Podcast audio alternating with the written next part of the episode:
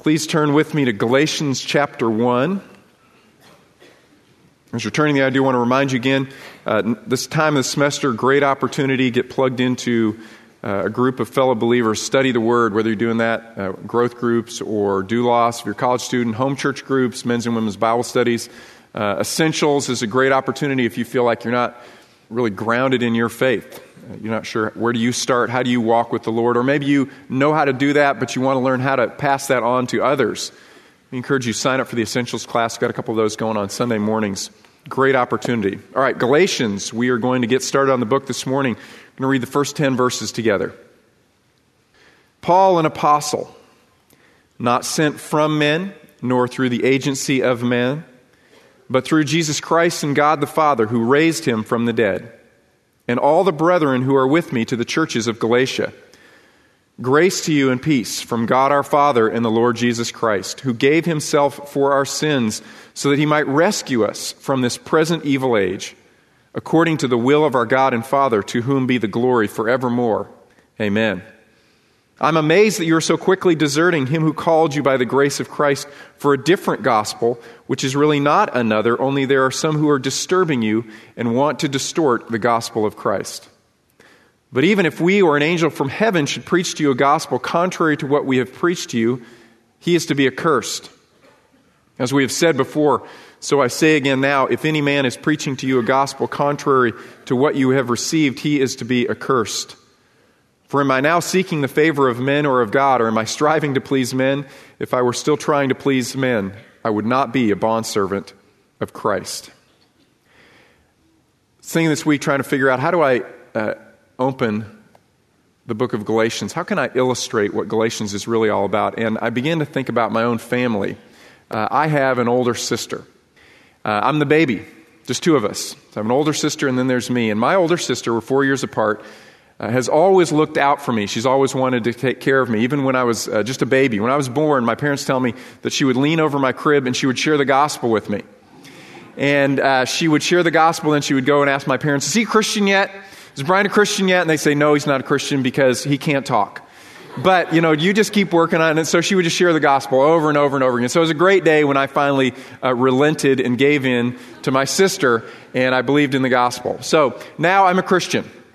And uh, now my sister looks out for me, and one of the ways that she does that is that she gives gifts. My sister is probably the most generous person I know.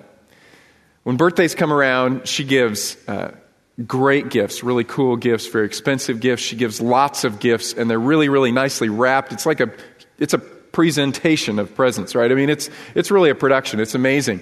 And the thing is with my sister, it's not just birthdays or Christmas. Now that we have children, when Valentine's Day rolls around, we get a knock on the door, the UPS man, and we have a box of gifts for our kids for Valentine's Day. And then we have a box of gifts for St. Patrick's Day. And then we have a box of gifts for Memorial Day and Fourth of July and Labor Day. And I'm waiting for Flag Day and Columbus Day. And we're probably going to get a box of gifts. And it's good stuff. It's cool stuff. That's how she gives. But I'll tell you, sometimes when Christmas rolls around and all this stuff is coming at us, my wife and I feel a little bit guilty when we're just handing out our gift cards. Right? Because we're not, we're just, that's just, that's not our love language. You know, that's kind of our rationalization for it. We just, it's not a big deal to us. If we find a gift that we go, okay, that's the perfect gift for somebody, then we'll buy it. We don't really care what it costs. But we're just not always thinking about giving gifts. And so my sister brings all this stuff, and I feel like maybe I should get out my checkbook. You know, I feel like I should do something to pay back for what I'm receiving. And I thought that is a good illustration of what's happening in the book of Galatians. About 2,000 years ago, God decided that now's the time to give humanity the gift they most need.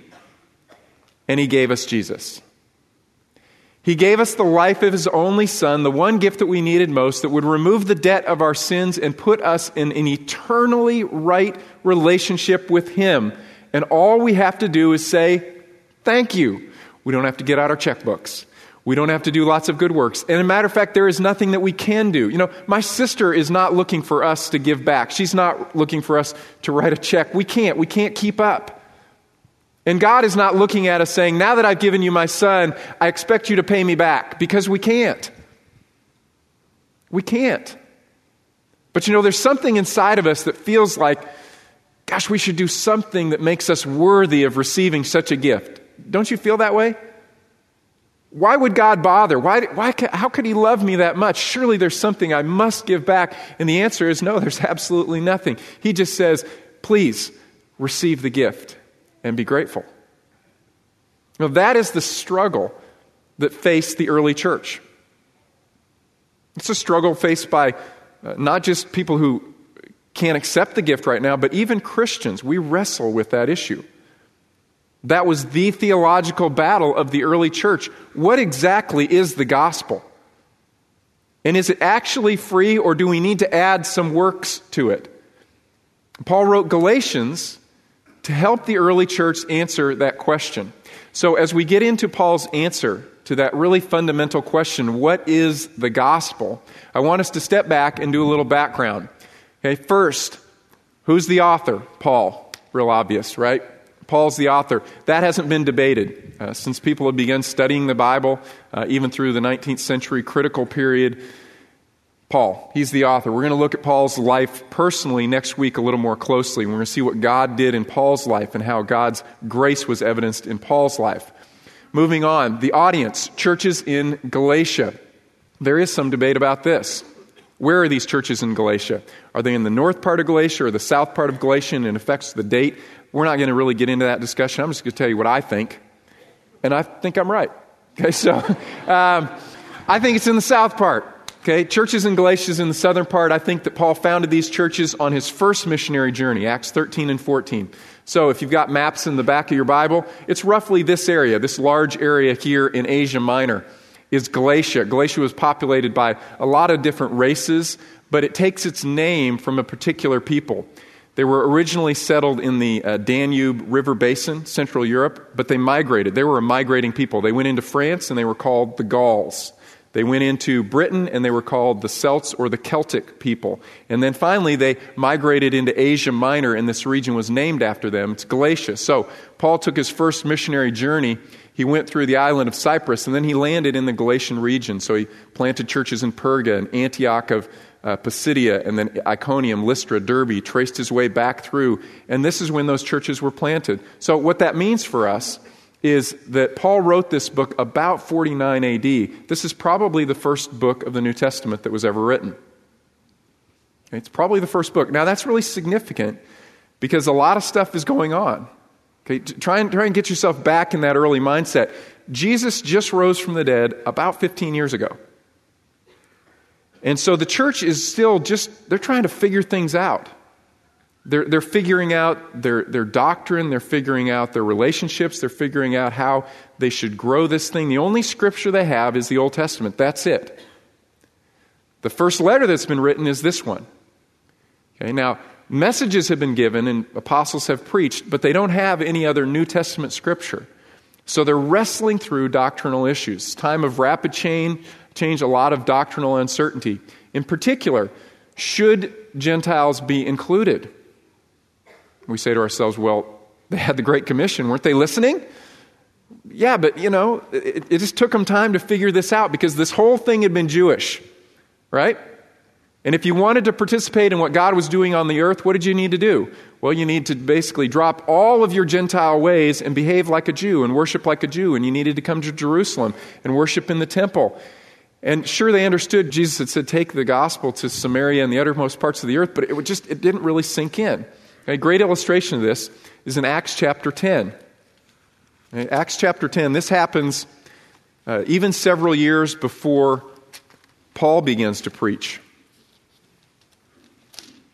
Acts chapter 10, Peter has a vision. Now let's look in verse 9.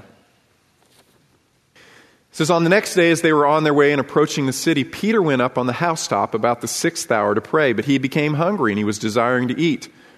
But while they were making preparations, he fell into a trance. And he saw the sky opened up and an object like a great sheet coming down, lowered by four corners to the ground, and there were all kinds of four footed animals in it, crawling creatures of the earth and birds of the air. And a voice came to him Get up, Peter, kill, eat. Peter said, by no means, Lord. I've never eaten anything unholy and unclean. Again, a voice came to him a second time. What God has cleansed, no longer consider unholy. This happened three times because Peter just couldn't get it. Immediately, the object was taken up into the sky. What's the point of the illustration? Well, Peter's never eaten anything unholy. Peter has lived his entire life under the law, never, never eaten unholy things. He has tried to obey the law. Peter's a Christian. He's been a Christian now uh, 12, 13 years. Jesus has died, been buried, risen, appeared to Peter, given Peter the Great Commission. Does Peter need to keep living under the law? No. Has Peter figured that out yet? No, he hasn't. Okay, let's give him a break. He, he doesn't get it yet. So he gets this vision, and the vision is designed to help him understand God wants to include the Gentiles. And it's been about 12 years now, Peter. Let's get on the stick. Okay, let's get the gospel out to all nations. So a group of people come to him who are Gentiles, and they say, God gave us a vision too. And it said, Go find this man named Peter and tell him to come and bring you the message. He goes, And you're Gentiles? Okay. So he goes to them. Look in verse 23.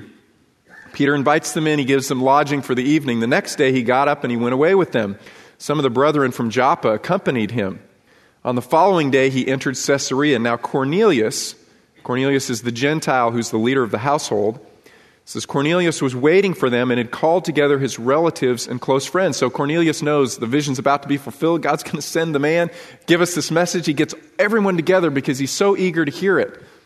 When Peter entered, Cornelius met him, fell at his feet, and worshiped him. Is that appropriate? Well, no, Cornelius doesn't get it yet either. Peter knows that's not appropriate. It says Peter raised him up, saying, Stand up, I too am just a man. And as he talked with him, he entered and he found many people assembled. And this is how he begins his sermon to them. He said to them, You yourselves know how unlawful it is for a man who's a Jew to associate with a foreigner or visit him. Yet God has shown me that I should not call any man unholy or unclean. you see, I think that's funny. Uh, you know, do you see what's happening here? Peter walks in, this is how he begins his message. He goes, You know, I'm a Jew and you're a Gentile. And really, for me to even be coming into your house is making me unclean, like you, because you're unclean. It'd be like me saying, Joel, you're Indian, and I'm a white American. You feel uncomfortable with me even saying it, don't you? Oh, you know. And, you know, for me to even come into your house, Joel, and to share a meal and to talk to you in your house, that makes me unclean. But, you know, I got to be here. God told me to be here, so I guess I'll have to do it. And I'll go ahead and tell you the message. so winsome, right? I mean, he's just drawing them in. Oh, thank God he sent Peter. Sent somebody else. Uh, you know, I mean, it's, it's the, this is it. This is the setting. They just don't get it yet. But Peter comes in, he presents the gospel to them. They believe in Jesus. And God begins to gather Gentiles into his new work on earth, which is the church. But they still don't understand that now Jews and Gentiles are actually going to be equal in the church. No, we're letting the Gentiles in, but they're here, right?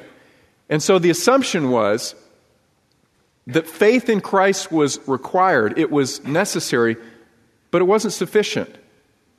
Okay, all the Jewish believers, and they're the core, they're the nucleus, right? They're the beginning point of the church, and they're still obeying the law. They just assume that Gentiles need to obey the law as well.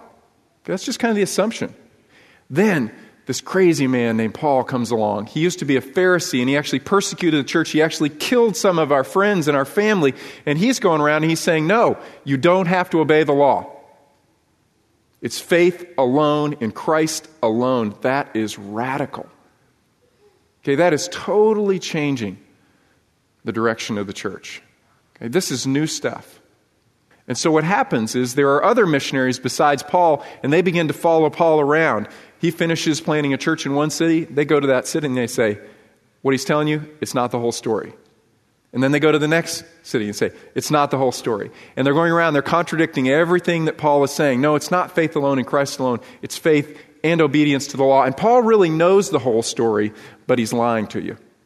Okay, and the reason he's lying to you is because he wants to, he wants to gather in worshipers or he wants to gather in followers for himself. He's trying to create this following for himself. So he doesn't want to tell you the whole story because the law is hard and you need to keep the law too. And Paul hears that, that they're doing this and he says, No, they're the ones who are lying to you. Yeah, I'm telling you the entire truth. They're lying to you because they want a following for themselves and they want to take away the stumbling block of the cross. Because they think if they add works to Jesus that that'll be more acceptable to people. Because that's the way that the religions of the world work. They work through works. It's what you can do to earn your way back to God. And they think, yeah, you know, particularly our, our Jewish friends and relatives aren't going to put us off so much if we keep doing works of the law. We continue in Judaism. And Paul says, they're lying to you. And Paul reacts, and he reacts really strongly. I want you to look with me again back in Galatians chapter 1 and verse 8. Paul says, But even if we or an angel from heaven should preach to you a gospel contrary to what we have preached to you, he is to be accursed. Who are these people? Who are these people who are chasing Paul around and contradicting him? Who are his opponents? Well, uh, they're Jewish believers. Acts chapter 15 has a description of them. It says, Some of the sect of the Pharisees who had believed stood up saying, It's necessary to circumcise them and to direct them to observe the law of Moses. Notice again, some of the sect of the Pharisees who had believed. What did they believe? They believed in the death and the burial and the resurrection of Jesus. These are men who are from the mother church, right? They're from Jerusalem. They went out from James, it says. They're from the main church, the main body. They are part of the church. They believe in the death and the burial and the resurrection of Jesus. So you say to yourself, what's the big deal then? Aren't they all believing the same? And Paul says, no, they are absolutely not believing the same. They believe in the death and the burial and the resurrection of Jesus, but they're adding to the work of Christ. And it's not Christ plus anything, it's just Christ, just Christ's work. And so Paul, boy, he just comes out of his skin. Let's read this again. I want you to feel the full impact of this. Verse 8. He says, But even if we or an angel from heaven should preach to you a gospel contrary to what we have preached to you, he is to be accursed. As we have said before, so I say again now if any man is preaching to you a gospel contrary to what you have received, he is to be accursed. For am I now seeking the favor of men or of God? Or am I striving to please men? If I were still trying to please men, I would not be a bondservant of Christ. See what Paul's saying? Saying, Do I sound like I'm trying to make friends? Because I'm not. I'm not. If anyone preaches to you a gospel contrary to what you've received, let him be accursed. Remember, when you read Paul's letters, he usually starts out with this commendation. Boy, you are doing great in this. You know, you've got faith, hope, and love. And let me pray for you because I see the gospel increasing in you. And this group, he doesn't say that. He just says, I am stunned at your foolish decisions. And then he goes, bam, bam, bam. Let him be accursed.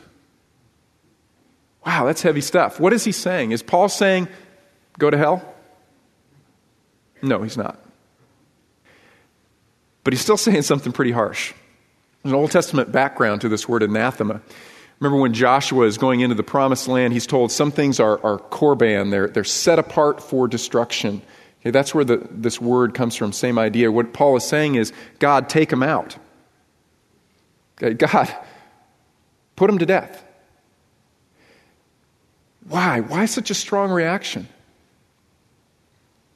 Why is he so angry? A few years ago, uh, Tristy and I got an opportunity to go to Israel. Wonderful trip. If you ever can save your pennies and dimes and nickels and thousands of dollars, boy, it's a great man. It's a, it's so it's so enriching and so illuminating. Um, but I remember the day we were going to Bethlehem. We're so excited. Go to Bethlehem, see where Jesus is born. Really pumped about that. And you know, it's very commercialized. It's kind of you know, just there's vendors all over the place, and they've got olive wood carvings of everything, you know, camels and baby Jesus, and, you know, buy baby Jesus and olive wood. And, you know, it's just, uh, it's kind of bummer. We're walking along the street going into the Church of the Nativity where they say, this is where Jesus was born, which who knows. But we got to go see it anyway, right? And it's a big and ornate church and everything. We're walking along the way, and the street vendor uh, comes up and starts trying to sell us stuff.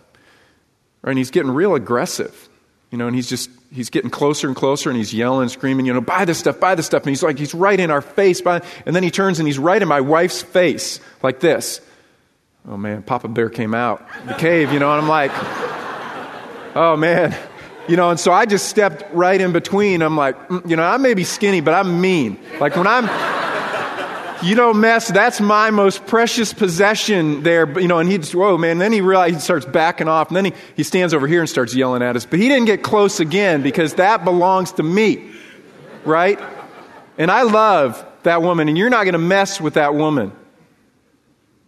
And I was angry because she's so precious to me. Paul is angry. Don't, don't miss the fact. Paul is really, really angry because he thinks that the very gospel is at stake. And the gospel is the one way that people can be reconciled to God. And they are alienated right now. And if they remain alienated, they will be forever separated from God. They will spend eternity apart from God. But Jesus has fixed that. And now these people are keeping others away from Jesus. And Paul is so angry. He says, Let them be accursed. God, please, would you just take them out so that they stop messing up the gospel? The gospel is that important. Okay, it is that important. It is the only message whereby we can be saved. That's it. Okay, and it's exclusive, and that is offensive. And Paul says, Do I sound like I'm trying to make friends? No. Uh uh-uh. And you, and you need to have you need to have people who dislike you. Okay, not because you're proud or you're arrogant or you're condescending, not because you're ungracious in your attitude, not because you're disrespectful and won't listen or you're uncaring and won't serve, but if they're going to reject you and be angry at you and hate you, let it be for one reason, one reason only. It's because you stand for Jesus Christ. And you say, Jesus Christ is the way, the truth, and the life. That's it. And you can give up all kinds of other things. And, and, in fact, Paul will say in other places, you should give up basically everything else. Give up all your rights. Sacrifice your rights. Jesus would say, somebody wants your, your shirt, give them your cloak too. Just give it all away. Paul would say also, somebody sues you and they're in the body of Christ. Well, you know, just let them, it's just money. But don't do damage to the reputation of Christ. Don't give ground on Christ. Don't give an inch on Christ. It's just Christ. Christ only. So Paul is so angry because they are messing with and distorting the gospel of Christ. Let me give you three ways that they're doing it. First, they're diminishing the work of Christ. Look back with me again in chapter 1, verse 6. He says, I'm amazed that you are so quickly deserting him who called you by the grace of Christ for a different gospel, which is really not another, only there are some who dis- are disturbing you and want to distort the gospel of Christ. What saves you, men and women, and what saves me is the work of Christ. Now, notice, your faith doesn't save you. God's work through Christ saves you. Your good works don't save you. God's work through Christ saves you. Just the work of Christ, and His work is complete. It's full and it's final. It's done. He doesn't need you to add anything to it. It's not the work of Christ and works that I can do. And that's what these folks are doing. They're saying the work of Christ is good and it's necessary. Believe in it, but it's not sufficient in and of itself. And Paul says it's absolutely sufficient, all on its own, just the work of Christ. He, he paid all debts on the cross, just the work of Christ. Let me give you four characteristics of Christ's work. Verse 4 says he gave himself for our sins. He gave himself. It's voluntary. Jesus would say, No one takes my life from me. I lay it down and I take it up again. Jesus chose to go to the cross. It was a voluntary gift. He wanted to give it. Second, he gave himself. The gift is costly. We don't, we don't teach cheap grace. God's grace to us in Jesus Christ was extremely costly. It was the greatest cost in the entire universe. It's the thing of most value.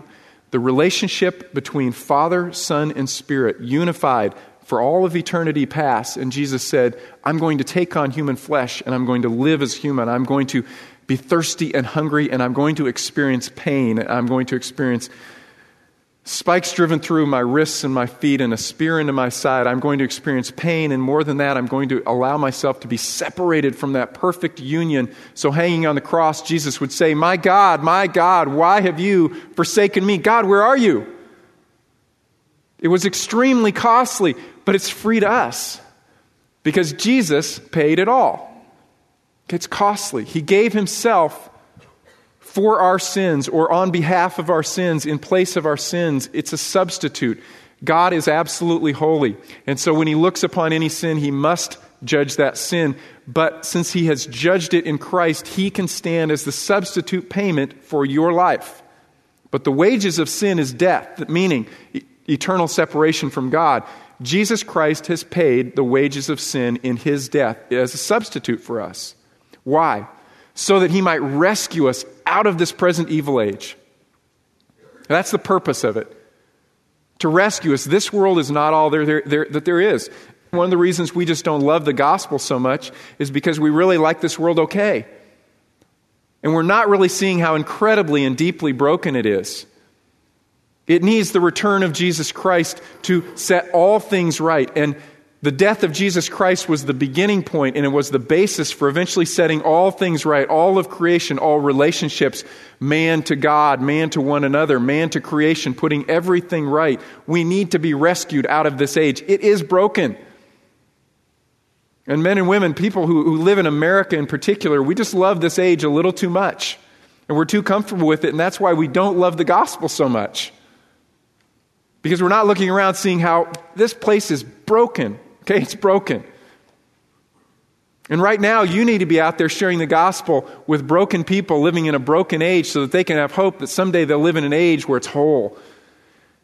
And we're not battling with ourselves and our flesh and the world and the devil and sin any longer, but we're whole. We're right with God and we're right with one another. And only the gospel of Jesus Christ fixes that. And so, it's just the work of Christ. Second, they're distorting the response of faith. It's faith through which we receive it. It's the work of God that puts you in right relationship with God and right relationship with other believers. And that is received through faith. You just reach out and say, Thank you. I'm convinced. I believe. God, I, I trust you. We receive it just through faith. Verses 6 and 7 again. I am amazed that you are so quickly deserting him who called you by the grace of Christ for a different gospel, which is really not another. Paul says a different gospel. He uses, interestingly, two different words for different there.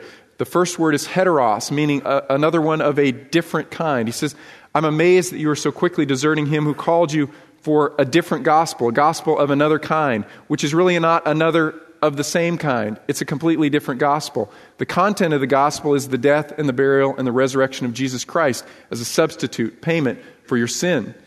Confirmation through the resurrection that God raised him from the dead. The response to the gospel is faith, and it is faith alone. But they're saying, no, it's faith and obedience to the law.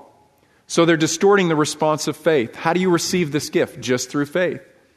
They're dividing the family of God. Okay, there are some who are disturbing you. Literally, they're stirring you up. The images of, of water that's being churned. Okay, and all the sediment from the bottom is being churned up. The, the image that comes to my mind is the bad shepherds who bring their sheep to water and they let their own sheep drink and then they run their sheep through the water and stir up all the sediment so that other shepherds can't bring their sheep in and drink the water. You're being disturbed, you're being churned up. Because some of you are being told you haven't done enough to be in right relationship with God. You've still got issues. So, you, this group over here, you're messed up. You're not unconditionally loved by God through Jesus Christ. This group over here, you're okay because you're Jewish. Just because your race is different and you're obeying the law, you're okay. But the difference between you two groups is so great that it's not appropriate for you to be sitting at the same table and sharing a meal and reaching across and breaking the same bread and saying, the body of Christ given to you. You can't reach across the aisle and do that. You can't share the same cup and say, the same blood was shed for each of us. There's a separation, there's a division in the body of Christ. Why? Because of race? And because some of you are doing enough to earn God's favor, and some of you are not doing enough to earn God's favor. How incredibly powerful and freeing it is to know Christ has done enough to earn God's favor toward you. Right now, right where you stand, you cannot do anything to gain a greater status in the eyes of God. You are accepted in Jesus Christ. But what's happening in the Galatian churches, and there's more than one spread out, is these teachers have come in and they're destroying the unity of the body of Christ. Galatians is actually a book about the church, and a lot of times we think of Galatians as a book on justification by faith. No, Galatians is about the church and it's for the church because the church unified in Christ is a powerful witness to the world. And the solution for this division is that you are made right with God through Jesus Christ by faith, and you're made right with one another by God's work through Jesus Christ received by faith. And that unifies us with one another. And the church today badly, badly needs to hear that message. It's not having like interests, it's not being of the same race, it's not having the same socioeconomic status that unifies us together. It's just the work of Christ. We believe. Do you believe? Amen? Just the work of Christ. So they're coming in and they're destroying the body of Christ. So Paul says, let's get the gospel right. Let me give you three things that put the gospel right for us. First, it's the work of Christ and the work of Christ alone. Okay? Not your works added to it, but just what Jesus Christ has done. Second, it's received through the grace of God. Uh, you don't deserve this gift. So, don't try and pull out your checkbook. Don't try and pull out your, your, your good works book uh, and say, I'm a little better than the other person. I deserve it. It's the grace of God. Remember, grace means God's undeserved favor toward you, and that is given to you in Jesus Christ. And it's given to you in Jesus Christ in the work that he has accomplished fully and finally, completely, forever. Now, this does not mean that Paul has no concern about good works. Galatians is not a book where Paul is looking out at the churches and he's saying, Churches, believers in Jesus Christ, stop doing good works. It's not what legalism is. Legalism, uh, holiness and obedience are not legalism. Okay, I want, want you to make sure you're clear on that. Paul is not saying stop all those good works, please. Paul is saying is works that you can do on your own that you think merit a relationship with God or standing with God. God has absolutely no interest in. The work that God cares about is the work of Christ. And when you receive the work of Christ, one of the things that that accomplishes in you is that enables God to implant His Spirit in you. And once His Spirit is implanted in you, then God begins to produce good works out through you, which unify the body of Christ. Preview. Okay, look over in Galatians chapter 5, verses 22 through 23.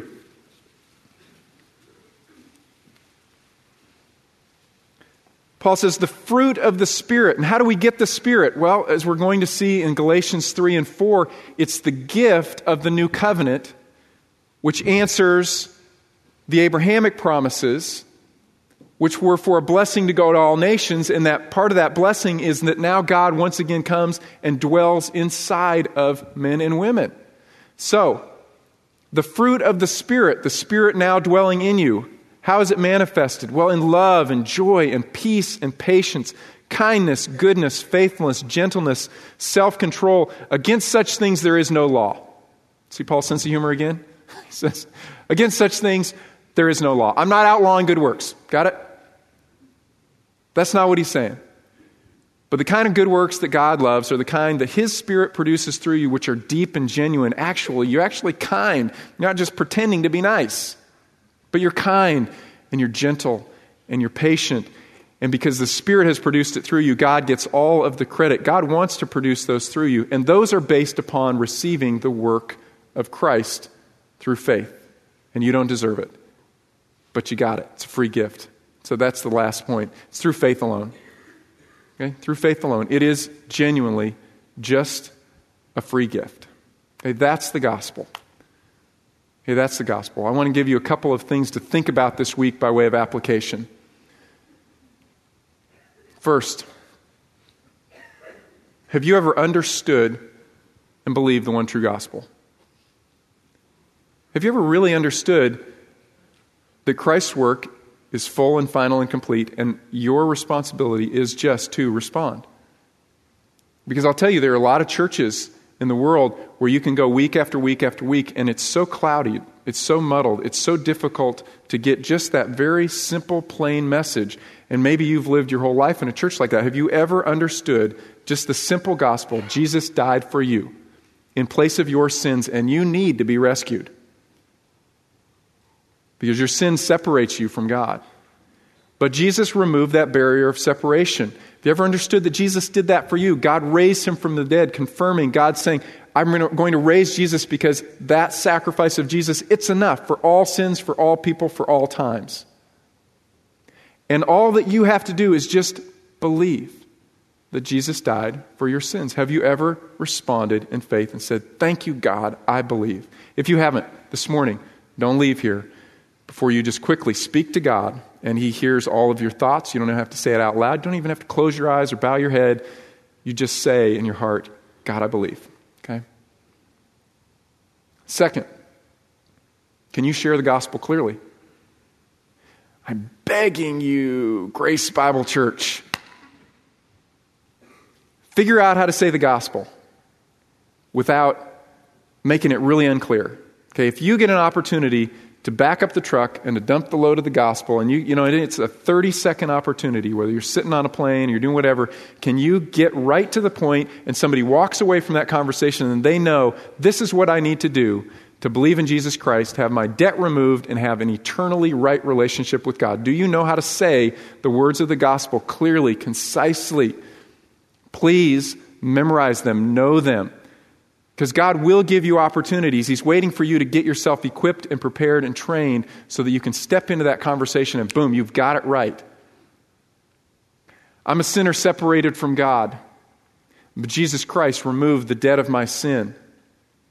I can't earn that, but I can receive it through faith the moment that I believe. So all that I have to do is say, God, thank you for having Jesus die in place of my sin so that I can believe and have eternal life. That took me about 10 seconds. Okay? As believers in Jesus Christ, you need to know how to share the gospel. I'm, I just love it. When somebody comes in, they want to do an interview for baptism, and I say, Tell me your testimony, and they just clearly say the gospel. Man, I just I jump up and down. Like, Yo, yeah, man, I just I get so excited. It's awesome. You want to go on a missions trip? I say, Oh, t- tell me your testimony, and they just boom, how would you share the gospel? Boom, they're right to the point. And on the other hand, sometimes folks come in and it, you know, 30 minutes later, I'm like, what are you talking about? What are you talking about? We need to be equipped to share the gospel of Jesus Christ and get right to the point. Now, do you love the gospel of Jesus Christ?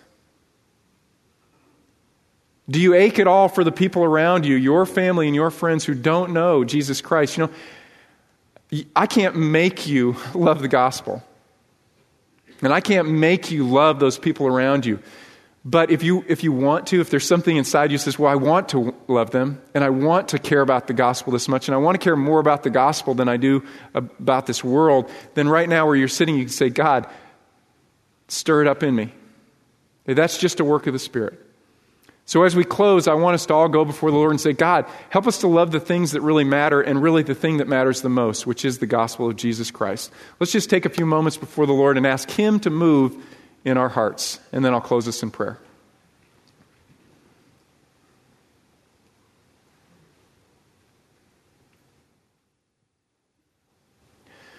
Father, we can't even make ourselves truly and, and, genuinely, deeply love those who don't know your Son Jesus, but you can. That is part of the, the fruit or the overflow of your Spirit working in us. And so I pray for each of us. I pray especially for myself. I pray for this body of believers that we would experience, even beginning this morning, a new depth of, of love and concern and pain over those who don't know your Son, Jesus Christ. Father, I pray that your Spirit would, would move in, in a way that is supernatural, that's powerful beyond anything that we can explain, but we'd walk out of here saying, Yeah, it's, it's the gospel. I want to live for the gospel. I want to live for Jesus Christ.